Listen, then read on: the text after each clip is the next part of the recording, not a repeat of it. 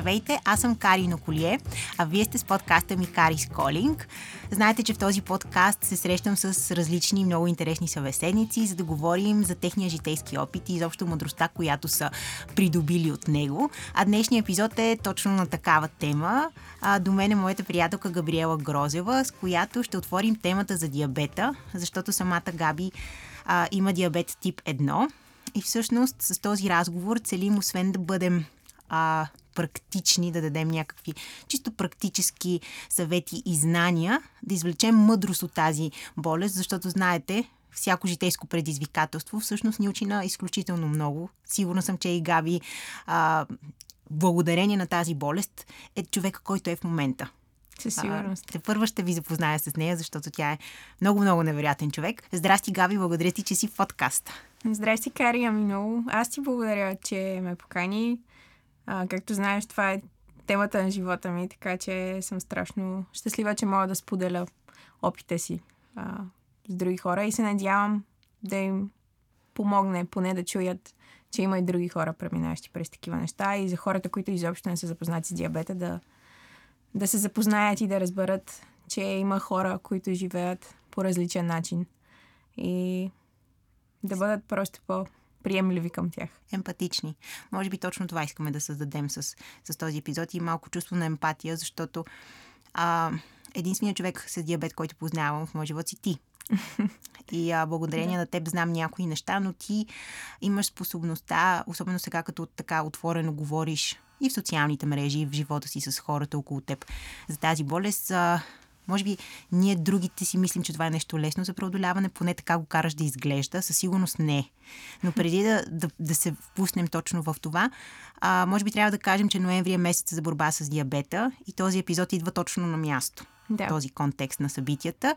И а, преди изобщо да разгледаме болестта през твоят опит. Може би е хубаво да кажем каква е разликата между двата диабета, които познаваме или за които сме чували. Диабет тип 1, който има самата ти, и диабет тип 2, който е може би по-разпространен, ако не се лъжа, или по- по-скоро ами... ние другите хора, които нямаме тази болест, свързваме с затластяване, да. липса на движение, неправилен хранителен режим. Да. да. А, благодаря ти за този въпрос, понеже за мен е много важно да споделя за двата различни типа, понеже, както ти каза, повечето хора, когато се говори за диабет, се сещат за диабет тип 2. Смисъл, те дори не знаят, че има два типа. И много често, като кажа, че имам диабет на някой, те ме питат, а, имаш диабет, а, а кой, кой вид беше? Нула? или А или Б? И нали, тогава осъзнавам как всъщност нещата, които аз знам, аз, говоряки за диабета, понякога Предполагам, че човека от среща е запознат, но всъщност осъзнавам колко малко информация хората имат за диабета. А, понеже не им е нужна, може би, тази информация в ежедневието им. Но за мен е това да, да се запознаеш и да, да имаш знанието е първата стъпка към превенцията. А, така че, благодаря ти за този въпрос. А, разликата между двата типа диабет всъщност е много важна, а, понеже те са малко или много две различни заболявания. А, погледнато по този начин. Диабета тип 2, който е по-разпространен, то е метаболично, метаболитно заболяване. А, и той всъщност се случва а, в по-зряла възраст. Uh-huh. А, и това, което го причинява е, както ти сподели, най-често е затластяване или по-скоро различен начин на живот. Начин на живот, който с който тялото не е доволно. Не може а, да се справи. Не може да се справи, да.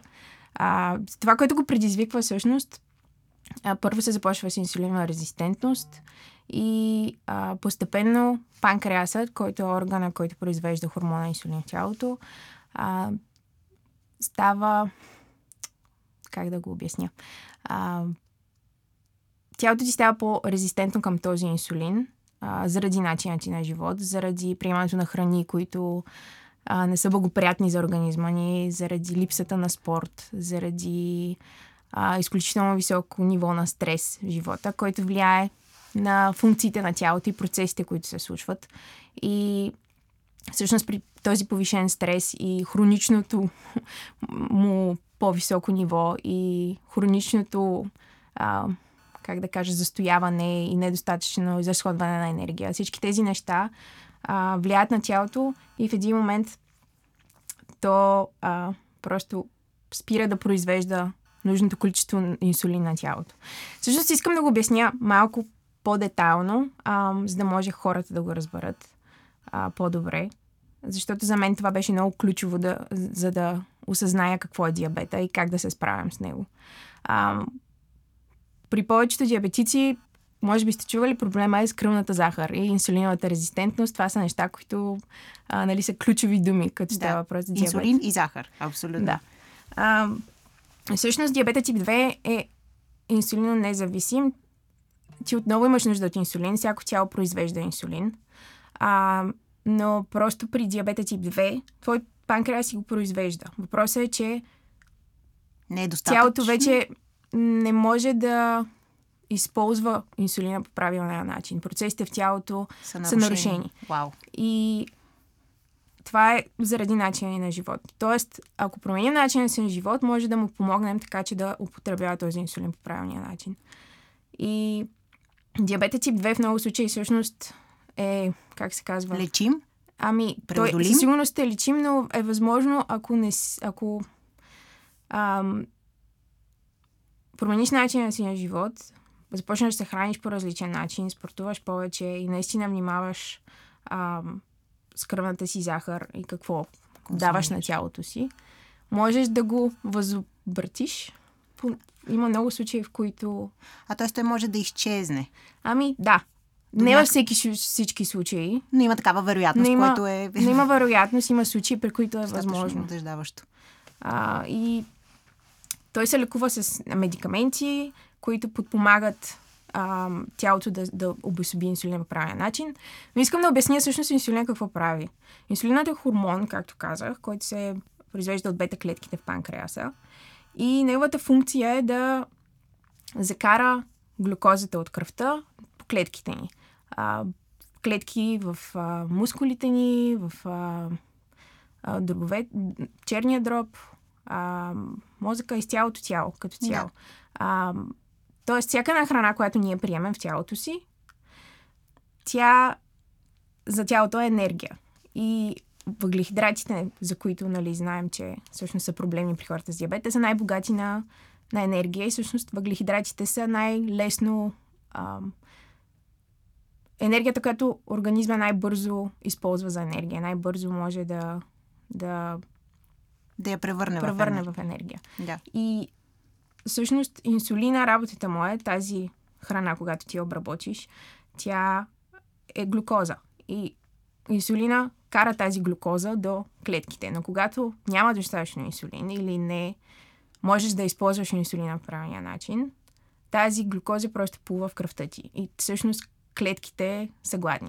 Wow. Организмът ти е гладен и нямаш енергията, която е нужна на тялото, за да може всички функции в него, на всичките органови системи да се случват по начин, в който се случват по принцип. И заради това при диабета тип 2 са нужни медикаменти, с които ти да можеш да подпомогнеш тази употреба на инсулина и закарването на тази глюкоза до всички клетки в тялото. А, да, тук идва разликата между двата типа диабет. При диабет тип 2, както разбрахме, е възможно с медикаменти да се подобри това, понякога възобратимо, но при диабета тип 1, който е моят диабет, а, той се казва инсулинозависим захарен диабет. И най-често се среща при деца и юноши. Много рядко се среща вече при по-възрастни хора. А, всъщност има инсулин, който е диабет тип 1, но се отключва много а, зряла възраст uh-huh. и се отключва много бавно. И много често всъщност а, лекари го бъркат за диабет тип 2 и отнема на хората да осъзнаят, че всъщност не е тип 2, а е тип 1. Но разликата в какво се състои? А, диабет тип 1 е автоимунно заболяване. И това, което се изразява е, че тези бета клетки, за които споменах, в панкреаса, които произвеждат инсулин, по една или друга причина тялото ги атакува и те постепенно умират и производството на инсулин спира. Тоест, ти нямаш никакъв инсулин в тялото, който сам да генерираш. Това нали, се случва при някои хора постепенно, понякога се случва внезапно а, и това всъщност води до по-трудно и фатално понякога а, диагностициране. А, но всъщност разликата е в това, че ти имаш нужда от инсулин, който да си набавяш при диабет тип 1 ежедневно, за да съществуваш, понеже няма как да се справи тялото а, без енергия. И има много различни процеси, а, но кръвната захар се повишава и стига до такова ниво, в което тялото а, просто се изключва. Почва Не да се образуват да едни а, кетони. Чували сме за кето диетата. Не, това не е свързано с кето диетата, но става въпрос за кетоните, които се образуват от, от черния дроб, а, за да може тялото да използва някаква енергия. Понеже черния дроб складира енергия. А, и тези кетони, всъщност, когато кръвната захар е много повишена, стигат до такова високо ниво в кръвта, че тя става страшно киселина и, и тогава вече става. Може фатално. да бъде фатално. Преди да започнем разговора, Габи ти извади писалката си, която седи от, да. от ляво на теб, за да си сложиш доза а, инсулин. Нещо, което аз съм вече свикнала да те виждам да правиш. Да. Но предполагам, че за много хора това е странно, интересно. Едва ли всички хора знаят какво е това. А, и ти благодаря за това пояснение, защото на мен лично ми стана доста ясно. Надявам се и да хората, които ни слушат в момента. Значи можем да разграничим диабетите като тип 2, този диабет, който а, придобиваме по-късно и който обаче може да бъде контролиран под някаква форма чрез а, лекарства, но и чрез физическа активност, чрез правилен а, начин на живот, който включва, а, как да кажа, съзнателно хранене, изключване да. на определен тип храни, докато диабет тип 1, този, който ще е а, основният фокус на разговора ни днес, а, е този диабет, който изцяло се а, контролира с инсулин и който, а, за жалост, не може да бъде а, премахнат. Той, а, той се наблюдава и, как да кажа, идва при по-млади хора, при деца, да. а, вследствие на стрес. Ами, и, или всъщност, не само. Всъщност, за диабета тип 1, очудващо, но до ден днешен научно не е доказано какво точно го предизвиква. Го предизвиква, така ли? Има много проучвания и най-честите причини, до които учените стигат е, че е повишен ниво на стрес, а, може да бъде наследствено до, някакъв, до някаква степен, а, може да бъде породен от някаква инфекция на тялото, с която то не се е справило достатъчно добре. Но като цяло всякакви фактори, които влияят негативно на организма, стресово, и с който той не е могъл да се справи и се стига до това автоимунно, ав, този автоимунен отговор, в който тялото счита тези бета клетки като опасни и ги атакува. А, да. Но до ден днешен няма една причина за която всички да са единодушни, но стреса със сигурност е. Тоест, ние като казваме стрес, а, нямаме предвид само този стрес, да. който ние като възрастни срещаме. Да. Има различен тип стрес. Тоест, всичко това, което, как, както каза ти, е негативно за тялото, е някакъв вид стрес за него. Да. Ще ни разкажеш ли как а, се появи диабета в твоя живот? На колко години беше? И защо какво беше усещането? Да. Как се сблъска с него? Ами аз се разболях от диабет тип 1, а, когато бях на 9 години. Беше доста голям шок за мен.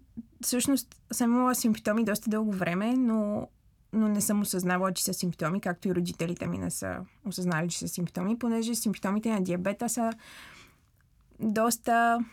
Могат да се сбъркат с просто момент, моментни неща от живота. Моментен дискомфорт.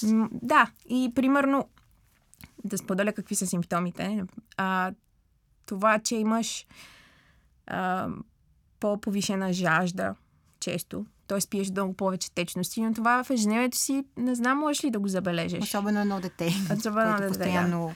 Имаш повишен а, глад, особено за сладки неща. И което, нали, научно има смисъл, понеже когато ти е повишен захарта и, и не може да се използва, ти си гладен, защото тялото иска енергия. Обаче не осъзнаваш, че всъщност просто не, не, не се използва тази енергия по правилен начин. Просто си гладен. И, и най-често си гладен за сладки неща. Ам, спомням си, че пиех безалкохолни страшно много тогава, а преди не съм пила толкова. Изпивах по една бутилка двулитрова сама. Аз съм 9 годишно хлапе и нали... Това... това не е ли право впечатление на вашите? Ами в някакъв момент е започнала да прави, но, но вече е било доста, доста късно. А, но да, това е... Свалила съм доста килограми също, а, поглеждайки назад времето. Та, това са все симптоми. Свалянето на килограми, постоянна жажда, постоянен глад, често уриниране. А, това са главните симптоми. И всъщност аз се разболях, в смисъл диагностицираха ме а, в един ден, в който започна да усещам много рязка болка ниско в стомаха.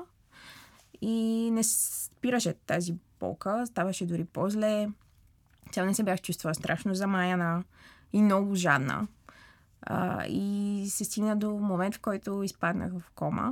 Почнах да губя съзнание. И родителите ми помислиха, че е апандисит заради тази болка. Стомаха. Ниско долу, да, като цяло доста. Да, но познато. извикахме бърза помощ и те а, установиха, че не, не е апандисит, ами е диабет. А, това, което аз си спомням, е събуждайки се в болницата, а, виждайки майка ми и всички тези лекари, беше голям шок. Не знаех какво се случва. До тогава бях гледала просто във филмите как хората се събуждат в болница и става нещо драматично. И а, първата ми мисъл сигурно е била такава, понеже майка ми сподели, че въпросът ми към нея е бил ще умра ли. И може би звучи много стряскащо за едно дете, но... Ето за едно дете според мен е толкова стряскащо но... и шокиращо. Важно е как хората до теб реагират, на това. Реагират. И аз бях, може би, а, доста късметлика, понеже лекарите, които ми съобщиха новината, бяха страшно внимателни и, и инвестираха много време да ми го обяснят по правилния начин и, и да, да не влушат този шок.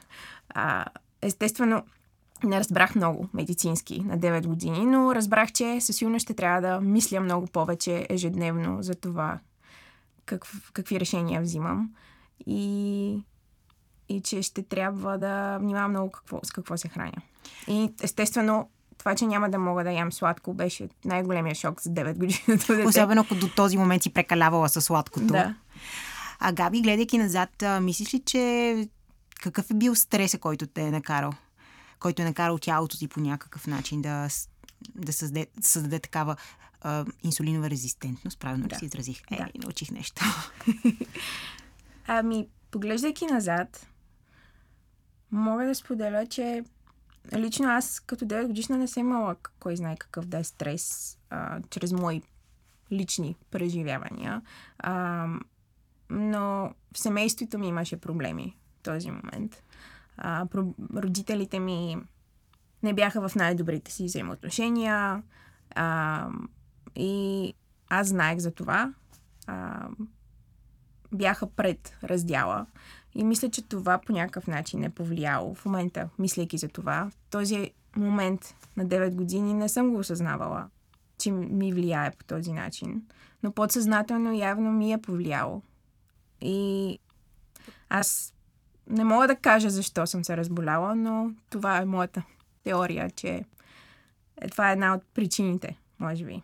Може би са били съвкупност от много. Може... Със сигурност не е била една според мен, но със сигурност е имала една основна, която те е тревожила дори подсъзнателно, защото когато сме деца, често не осъзнаваме това, което да. ни тревожи. Но...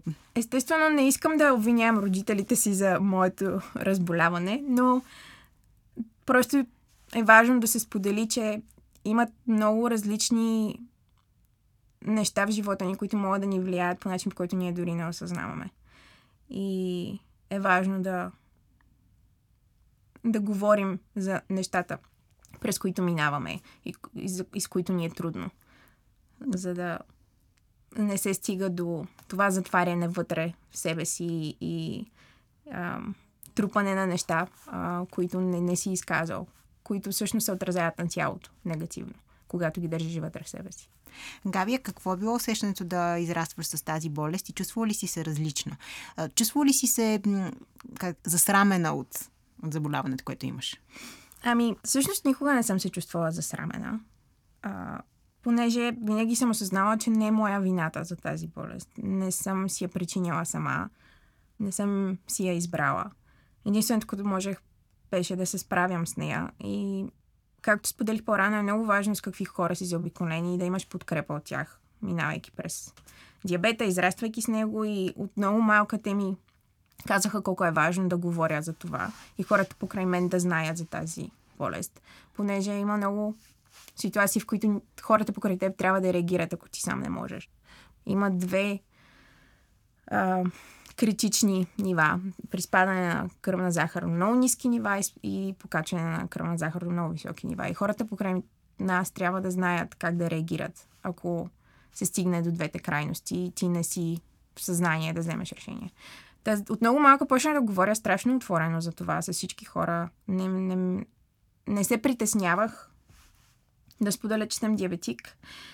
Има моменти, в които ми е било трудно, когато хората не са искали да разберат повече за това. А, и моменти, в които естествено са се правили шеги от всичките шеги, които знаем за диабета и за захарта, а, за това, че съм примерно яла много сладко и че а, да, любимото ми е някой като ме види и каже, че съм диабетик и те са ама ти си слаба. Защо? Как така има Да, диабет? има някои клишета и как да кажа, предразсъдъци може би, които имаме като хора, които нямат информацията и знанията за това. Да, така е. Но имам познати, които всъщност доста трудно говориха за това. А, имах приятелка от детството, която имаше диабет. Аз знаех, че има диабет от нейни роднини. Но тя никога не ми беше споделила за това, че има диабет. А, и никога не говореше с никой за това. За... Тя, тя го криеше и не я виня за това. Може би е бил нейният начин да се справи. А, но лично за мен с нищо не може да ти помогне това да го криеш. А защо според теб някои хора го крият? Добър въпрос. Ами, според мен, може би си просто в тази фаза на скръпта, отрицанието, което още не са го приели самите за себе си, че, че Я има тази диабет. болест. Да, че има диабет и че е нещо, което трябва да споделят на други. Нали, ти споделяш неща, когато ги споделиш, някой ги прави истина. И може би си просто в такъв етап, в който не искат да бъде истина. Поне това са моите разсъждения. А защо петте етапа на скръпта, и аз съм чувала за тях, които ти вече споменаваш, са по някакъв начин свързани с, с диабет?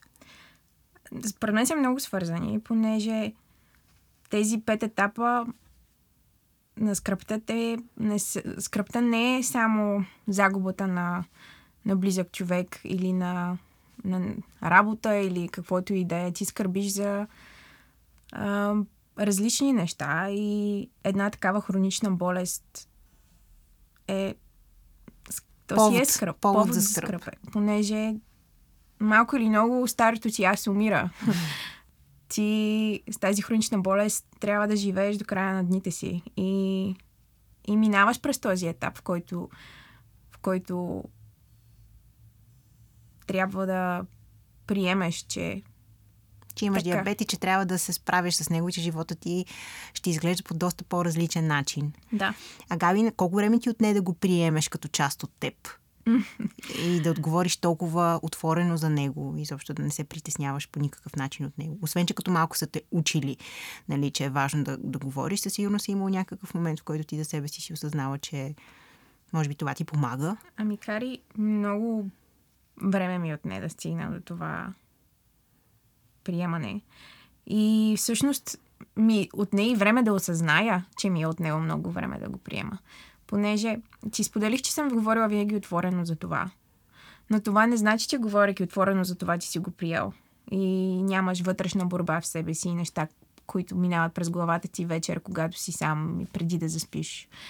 А, преминах през всичките пет етапа и в момента, гледайки назад, мога да ти кажа, че е имало някои, които са ми отнели доста дълго време и много, много уроци са ми донесли. Със сигурност съм била в отрицание дълго време. Бях нехайна към кръвната си захар дълго време. А, и не осъзнавах как това нехайство всъщност влияе на здравето ми и обвинявах света. В един момент бях гневна, наистина.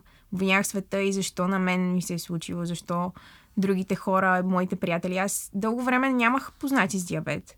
И бях единственият човек с диабет, за който знам. И всички мои приятели ме разбираха, опитваха се да ми помагат, но не знаеха през какво минавам. И, и обвинявах света, обвинявах себе си, обвинявах хората около мен, защо аз съм различна. И, и ми беше трудно да се справям с това. И обвинявайки ги, аз не се считах за. Ам, не считах, че трябва аз нещо да направя по въпроса, защото не съм си го донесла аз това заболяване. И... Тоест, обвиняваш света и света трябва да, да ми помогне. Да ти помогне, да. Ти нямаш пръст в това. Но след това стигнах и до тази фаза на пазарене, в който всъщност един ден осъзнах как всъщност аз съм човека, единственият човек, който може да си помогне да се справя по-лесно с това. И, и вреди единствено само на себе си с, този, с този гняв и това отричане, че имам диабет. И тогава започнах пък да пробвам много различни неща и да си казвам, ами, ако пробвам това, няма ли да се оправя, няма ли да е по-добре. И тогава стигнах до много драстични промени в начина си на живот. Като, например? Хранене, най-вече хранене. Започнах да изпробвам всякакви диети, за да видя как ще ми повлият на кръвната захар, дали ще се справям по-лесно, дали ще, ще ми е по-добре, дали няма да имам нужда по-малко инсулин, като се храня, примерно, без никакви въглехидрати и чисто само с протеини и мазнини. А, или обратното, а, да се храня само с въглехидрати и да не приемам абсолютно никакви мазнини. Имах, може би, в гимназията 2-3 години, в които Буквално не приемах никаква мазнина в нищо. Вау. И нали, две-три години не, не беше етапа, в който не приемах никаква мазнина, но за 3-4 месеца наистина си бях направил такъв експеримент, в който не приемах и капчица зехтин. А, ядях възможно най-низко маслените продукти и, и се храних буквално с, с зеленчуци. И дори плодове не ядях толкова. Отслабнах драстично. За 3 месеца бях свалила около 15 кг и в последствие почнаха да идват и други здравословни проблеми. Тоест това не ти помогна, по-скоро да те вкара в... В съвсем различен проблем. В друг филм, в друг както филм. се казва. Сигурно с друг филм. А, и тогава всъщност ти разбрах, че има, а, има друго състояние и психично и хранително разстройство, а, свързано с диабета, което вече се нарича диаболимия на английски. Но това е това идва, понеже ти, справяйки с диабета, трябва да имаш много директна връзка с храната и трябва да имаш много здравословна връзка с храната, за да се справиш добре с този диабет и, и ментално да си здрав. А, но изисква много да стигнеш до такава здравословна връзка с, с храната и, и, и храненето. А, и е най-лесното да адаптираш храненето си, като не можеш да се справиш с кръвната захар. А, в смисъл, не е най-лесното, но е първото, което ти правиш, се опитваш да промениш. И всяка една храна ти влияе на кръвната захар и я покачва, когато си диабетик тип 1.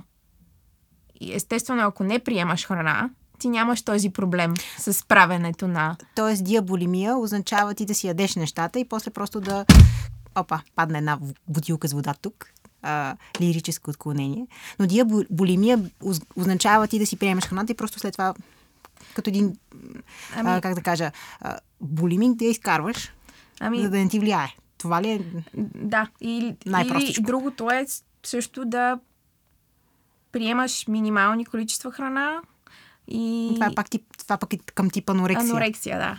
И, тоест, има ги тези две хранителни разстройства, пряко свързани с диабета, понеже когато ти си диабетик, както си казах, когато не приемаш храна, ти имаш нужда от по-малко инсулин, т.е. по-малко инжекции, т.е. по-малко мислене а, и калкулиране колко инсулин ти е нужен и ти просто е по-лесно да се справиш. И и просто стигаш до такъв друг екстремен.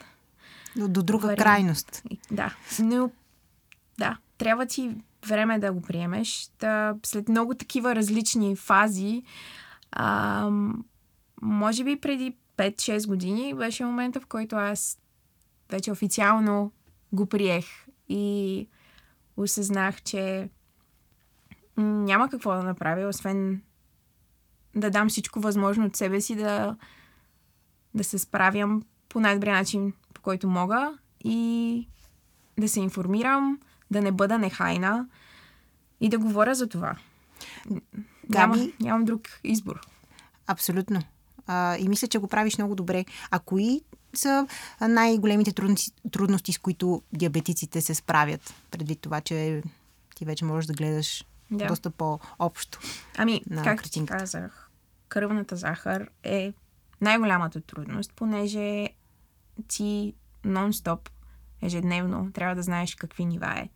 И да я балансираш. Трябва да бъде в нивото, което е на човек без диабет. И това всъщност е голяма трудност. То е затормозяващо, чисто да изчисляваш колко и какво ядеш.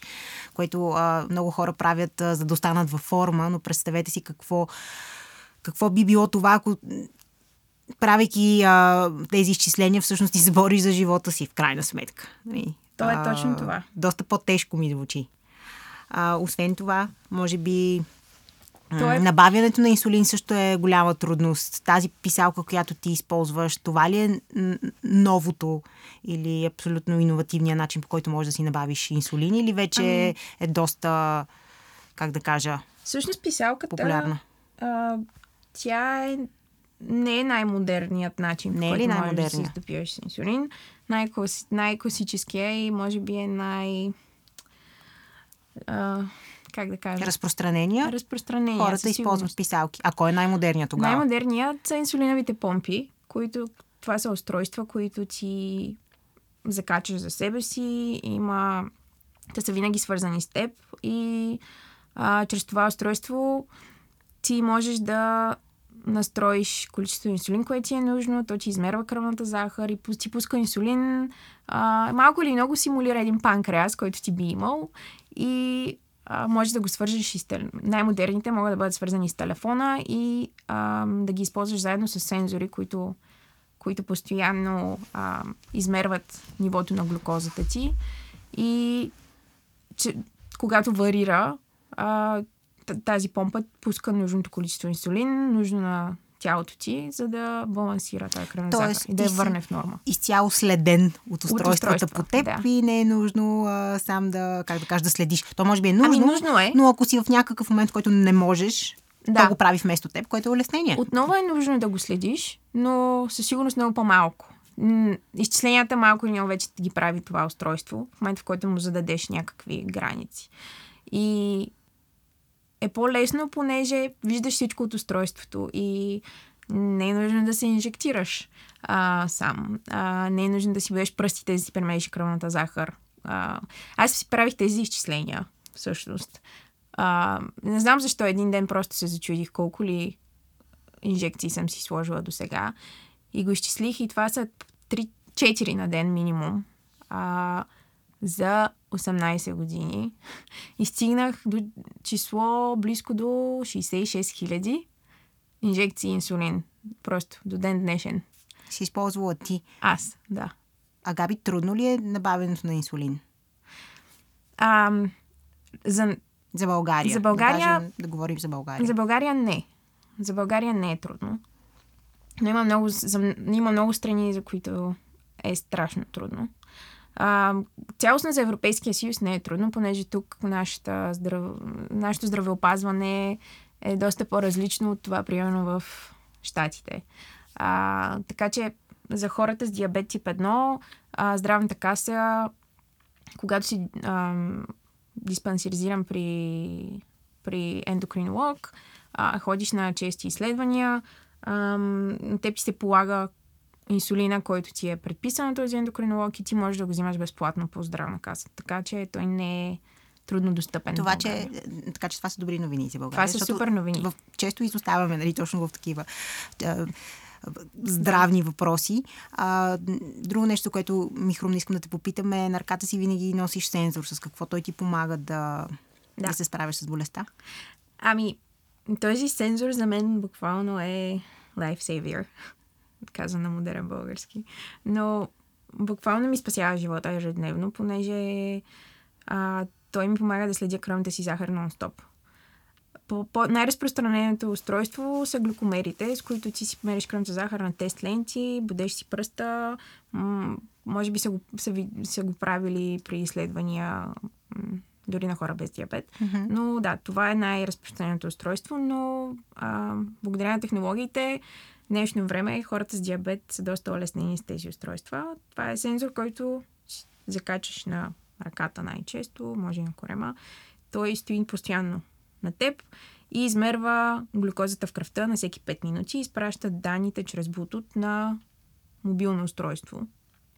И на това мобилно устройство ти можеш постоянно да виждаш как върви кръвната ти захар, в какво ниво е, виждаш посоката, в която е тръгнало, дали ще се покачи в следващите 10 минути, 5-10 минути или ще се понижи.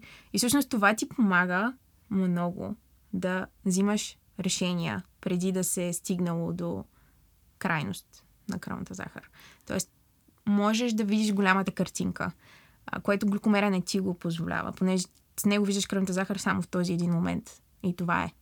Малко е, аз правя това сравнение, малко е като да гледаш трейлър на филм. филм. Виждаш някакви части, но не, виж, не знаеш, никога не си гледал целият филм, не знаеш каква му е същината. А докато с сензора виждаш всичко толкова по-детайлно и можеш да виждаш и а, различните а, как, patterns. Виждаш да. просто различните патерни. Може би това е дума, която сега си измислих на български.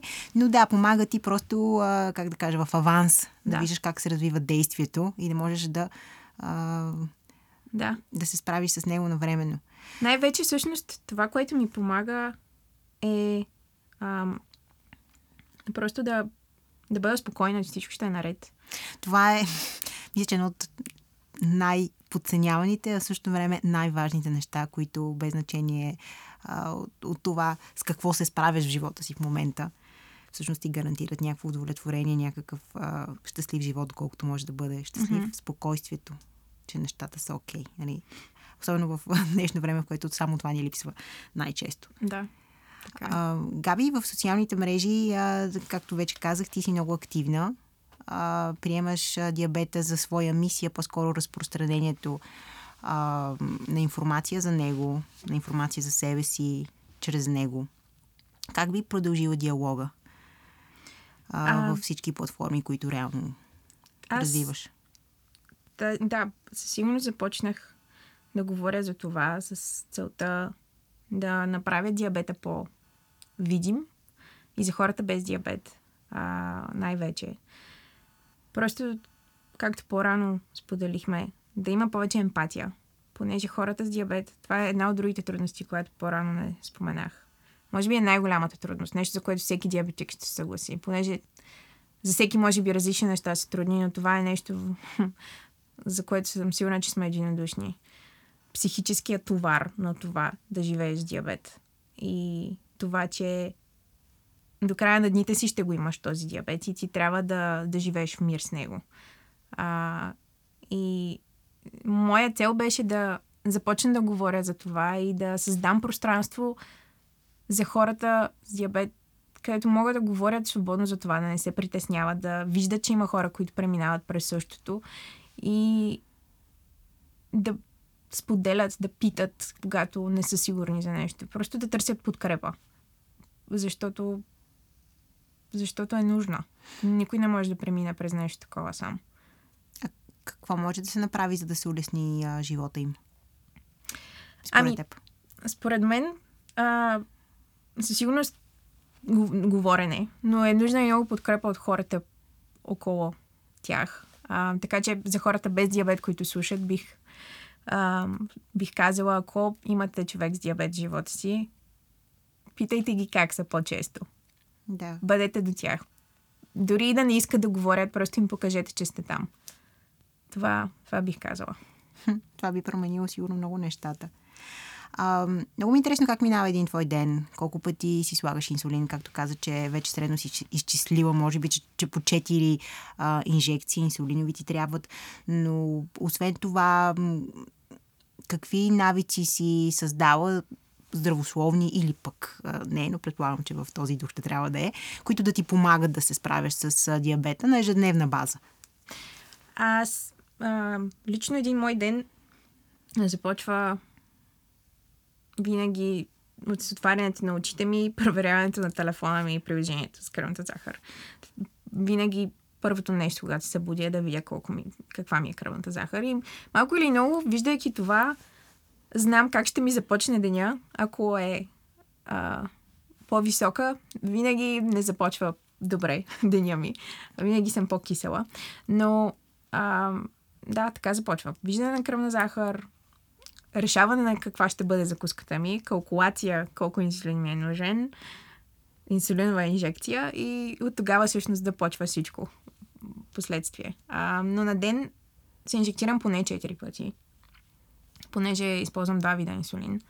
А, и постоянно е, има едно мислене в главата ми. Малко е като се, но имам вътрешно едно приложение, което постоянно ми изпраща нотификации. Окей, okay, в смисъл, в момента съм в бизнес среща, например, но усещам как а, не, не внимавам много в разговора и главата ми е по-замъглена. А, висока ли ми е кръвната захар в момента или е ниска? Ако е ниска, леле, следващите 5 минути, ако не ям нещо, ще стане още по-ниска. Може би ще съм страшно неадекватна. И постоянно минават едни такива мисли през главата ми в каквато и ситуация да съм, които хората покрай мен със сигурност не знаят, че минават през главата ми. Надявам се. А, но са постоянно едни такива решения и мисли дали си в адекватна ситуация в момента да си сложиш инсулина, хората как ще реагират, ако извадиш инжекция и... А, и ако се инжектираш. Да, а възможно ли е този вътрешен диалог да бъде по някакъв начин овладян?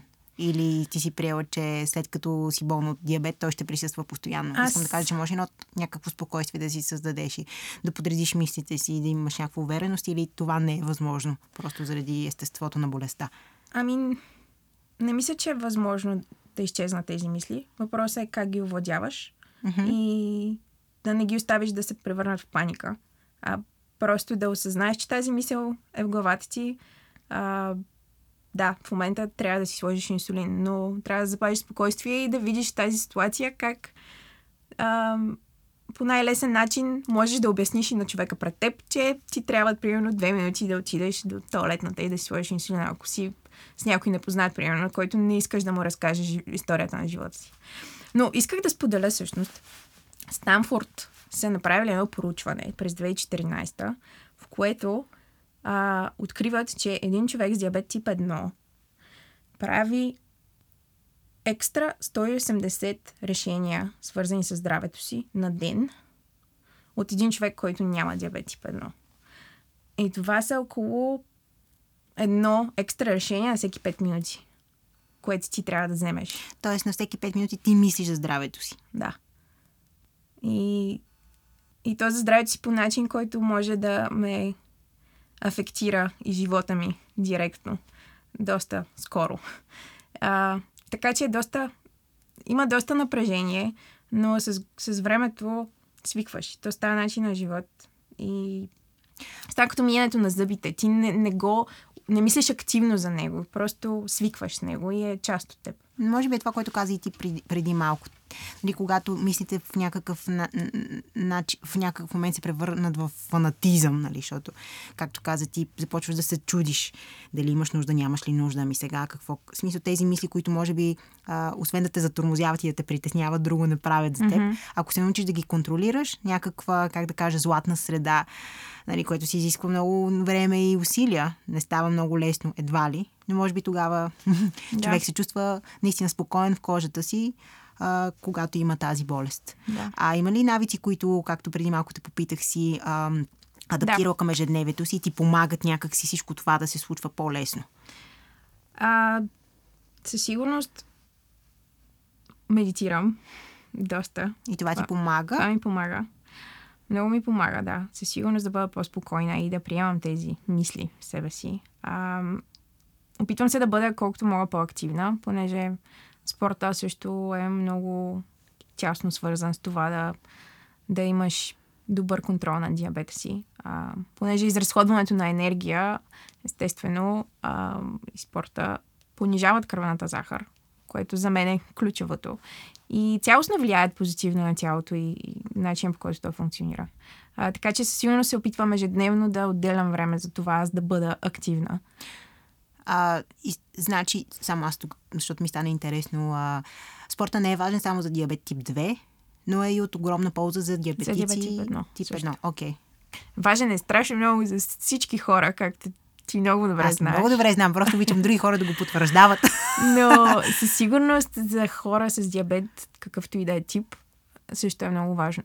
Да практикуват някакъв спорт, да бъдат активни и, и да отделят време за това. А ти какъв спорт практикуваш и в каква, какво съотношение време, трудност, нали, за да бъда Да. някакси... Ами, аз лично много обичам да бягам. И си отделям време от деня да, да тичам. Понякога е сутрин, понякога не е сутрин, понякога когато просто ми остане време. А, ако нямам време през деня, просто се опитвам да ходя много. А, правя и йога. Различни неща. Като цяло, какъвто и да е спорт, със сигурност ще помогне да се чувстваш по-добре и да имаш по-добра инсулинова сенситивност. Това е обратното на инсулинова резистентност. А, но аз лично, да, бягането е, твоя моето. начин. А медитацията всеки ден или колко пъти в седмицата, под каква форма? Това също ми е много интересно. Ами, опитвам се колкото мога по-често. А, не го правя всеки ден, за съжаление. А, но със сигурност всеки ден си отделям време, в което просто да бъда сама с мислите си и си отделям време, в което аз нямам никакви фактори, които да ми влияят. И, и се оставям да, да се свържа с себе си, да, да осъзная как ми е, какво ми е повлияло, защо чувствам тези емоции и ам, да се успокоя. А, понеже съм имала и доста епизоди на тревожност заради диабета. И осъзнавам колко е важно да работиш с себе си а, и психичното си здраве и просто да, да си даваш време. А, и да, Да, да, се раз... преработваш информация и да Да. анализираш. Това е нещо много важно. Но не прекаленото. Нали, Винаги крайността Да, не е добра хармонията, идея. баланса. Баланса във всичко. Габи, практически съвети или послания към хората, които ни слушат? Хм, любимото ми. Ами, аз мога да дам много съвети, може би. Всеки би имал нужда от различен съвет.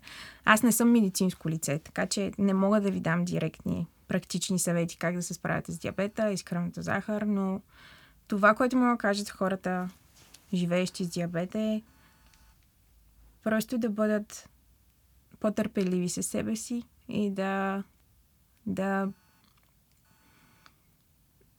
да се гордеят с това, което, през което преминават. Да не бъдат толкова критични към себе си, понеже знам, че преминават през ежедневно критикуване. О, сега тази кръвна захар, това можеше да направя по-добре, а, това не трябваше да го ям. А, постоянно минават такива мисли и, и е нормално. Ние не можем да сме перфектни. Колкото и да го симулираме този панкреас, не сме панкреас. И, и просто трябва да сме по-търпеливи със себе си и да осъзнаваме какво правим ежедневно и, и колко много изисква. И просто да не, да не ставаме никога нехайни. Това, това ми е посланието. И да говорим, да говорим отворено за това. Понеже когато си сам е много по-трудно. А, съм сигурна, че всеки би с отворени обятия помогнал, ако, ако може, по, по някакъв начин, дори просто с, с две-три думи. И да. Габи, за да затворя този разговор, понеже е въпрос, който пр- пропуснах, но сега искам да, да ти задаме какво, на какво те научи диабета, защото взел ти е много ясно, но на какво ти даде? Много ми даде, Кари, благодаря ти за този въпрос. Това е нещо, аз, което винаги споделям, говоряки за диабета, е, че ако можех да се върна и да го променя и да нямам диабет, може би не бих. И даже може би направо не бих. Понеже аз съм човек, който съм днес заради диабета. Той ме научи на страшно много дисциплина, страшно много отговорност, много организация, плануване. А, помогна ми най-вече да се запозная с храната. Много. детайли в хранителната и стойност, физиологията. Научих научно страшно много неща, които нямаше да знам, ако нямах нужда да ги знам. Което е тъжно, защото според мен много хора не стигат до тази информация, която би, би им помогнала дори да не живеят с диабет. Та, със сигурност отвори е тази страст към мен а, за храненето, понеже аз а, като малка не можех да... А, нямаше десерти без захар в магазините или в сладкарниците. Не беше нещо модерно и, и готино, което хората искаха да правят. Всичко беше с захар. И се появи тази нужда и диабета ме накара да намеря начин да се справя и да, да намеря начин да правя храни без захар и храни, които мога да ям. И ме накара да заобикна храната. А, да, това са неща, които ме научи диабета и, и със сигурност нямаше да бъда човека, който съм, ако не беше той. А, направи ме много силна. Ще използвам тази мега клише фраза. Това, което не те убива, те прави по-силен. Със сигурност е така. Която е доста истина. Така е. Благодаря ти много, Габи, за този разговор. За мен беше голямо удоволствие. И за мен, Кари. И аз много ти благодаря. Надявам се да сме били полезни. Най-вече. Освен а, да сме събудили интереса към тази тема и за хора, които а, а, не са повлияни от болестта пряко. Благодаря ти.